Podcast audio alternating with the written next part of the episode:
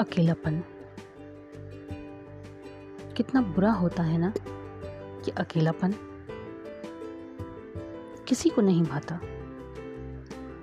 आपको भी कई बार यह महसूस हुआ होगा, जिसमें आपको बहुत बुरा लगा होगा। लेकिन क्या आप ये जानते हैं, ये अकेलापन हमारा दोस्त बन सकता है? क्योंकि ये अकेलापन ही होता है, जब हमें वक्त मिलता है खुद के बारे में सोचने का। अच्छी बात यह है कि अगर हम चाहें तो अपने अकेलेपन से प्यार करना सीख सकते हैं। कई ऐसे उपाय हैं, उपयोग हैं, जिनका उपयोग करके हम अपने अकेलेपन को कुछ समझ सकते हैं। जब आपके साथ कोई ना हो, उस वक्त में खुद को जानने की कोशिश करनी चाहिए।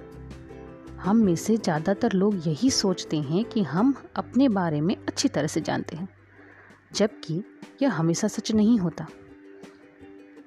आपकी पसंद, नापसंद क्या है? किन चीज़ों से में आपको मज़ा आता है? कौन सी चीज़ें आपके दिल को अच्छी लगती हैं? कौन सी ऐसी चीज़ें हैं जो आपको ऊर्जा देती हैं? ऐसे कई सवाल हैं जिनके बारे में आपको अकेले बैठकर सोचना ही चाहिए। दूसरा है हमारी हॉबी। हमारी, आपकी, सबकी, कोई ना कोई तो हॉबी होती है। किसी को किताब पढ़ना अच्छा लगता है, किसी को म्यूज़िक सुनना अच्छा लगता है, किसी को डांस करना अच्छा लगता है। इन हॉबी को, जिसे हम किसी कारणवश पूरा नहीं कर सके हैं, खाली समय में अकेले में बैठकर उस हॉबी को पूरा करना एक सुनहरा अवसर है। इस बात से कोई फ़र्क नहीं पड़ता कि आपकी हॉबी क्या है। बस इसे पूरा करना ही बड़ी बात है। कई हॉबी आपका अकेलापन ही मांगती है।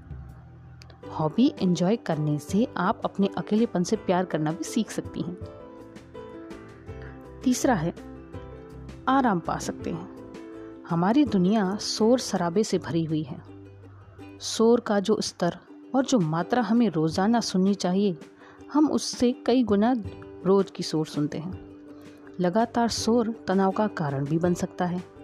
इसलिए अकेले अगर हो तो कुछ देर शांति में बैठिए उसमें सुकून की तलाश कीजिए। कुछ भी नहीं सुनना आपको वाकई अच्छा लगेगा। हालाँकि, इस चीज़ का आदि होने में थोड़ा वक्त तो लगता है। लेकिन करके देखिए जनाब अच्छा लगेगा।